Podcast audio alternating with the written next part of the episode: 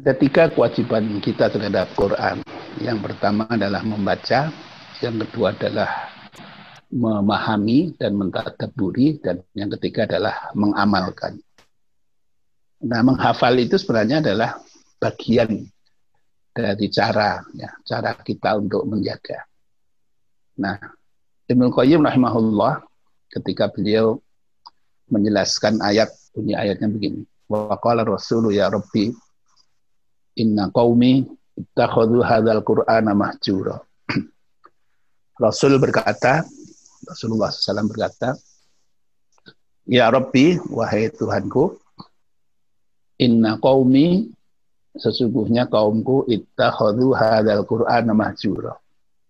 Mereka telah menjadikan Quran ini sesuatu yang mahjuran, sesuatu yang ditinggalkan dihijrahi. Hijrah itu kan meninggalkan suatu menuju yang lain. Nah, Quran yang mahjur artinya Quran yang ditinggalkan. Nah, beliau mengatakan man lam Quran faqad hajarahu. Orang yang tidak membaca Al-Qur'an maka dia telah meninggalkan Al-Qur'an itu. Waman yaqra'il Quran walam yatadabbar ma'anihi faqad hajarahu. Orang yang membaca Al-Quran tetapi tidak mentadabur maknanya, maka artinya dia meninggalkan Quran juga. Jadi Quran cuma dibaca saja khatam berkali-kali tapi tidak pernah didalami maknanya. Waman yaqra'il Quran wa yatadabbar ma'anihi wa lam ya'mal faqad hajarahu. Orang yang membaca Al-Quran, mendalami maknanya, tetapi tidak mengamalkan Al-Quran, maka mereka pun termasuk yang meninggalkan Al-Quran. Karena itu tiga ini kewajiban kita. Membaca, iya. Menghafal bagian dari membaca itu. Ya. Kita perlu tahu bahwa ya Rasulullah adalah penghafal Al-Quran. Sebagian sahabat adalah penghafal Al-Quran. Walaupun tidak seluruh sahabat itu penghafal Al-Quran. Bahkan di dalam tafsir Al-Qurtubi, Umar radhiyallahu anhu menyatakan bahwa kami lebih fokus untuk mengamalkan Al-Quran daripada menghafalkannya.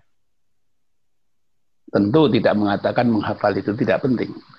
Tetapi mereka punya target sampai tahapan yang puncaknya. Bahwa Quran ini hadir bukan untuk sekedar dibaca, bukan untuk sekedar dihafal, tetapi ujung dari Al-Quran itu adalah bagaimana diamalkan dia sebagai manhaj al-haya, sebagai pedoman di dalam kehidupan kita. Nah, karena itu praktek-praktek atau usaha-usaha untuk menumbuhkan semangat menghafal ini sesuatu yang bagus, tetapi tidak cukup. Jadi harus dilanjutkan dengan memahami maknanya, mentadaburinya, sampai membiasakan mereka dengan Al-Quran. Para sahabat memang sibuk, sebagiannya menulis, mencatat, ada yang menghafal, ya. tetapi lebih sibuk mereka untuk bagaimana menyesuaikan perilaku mereka dengan dengan Al-Quran.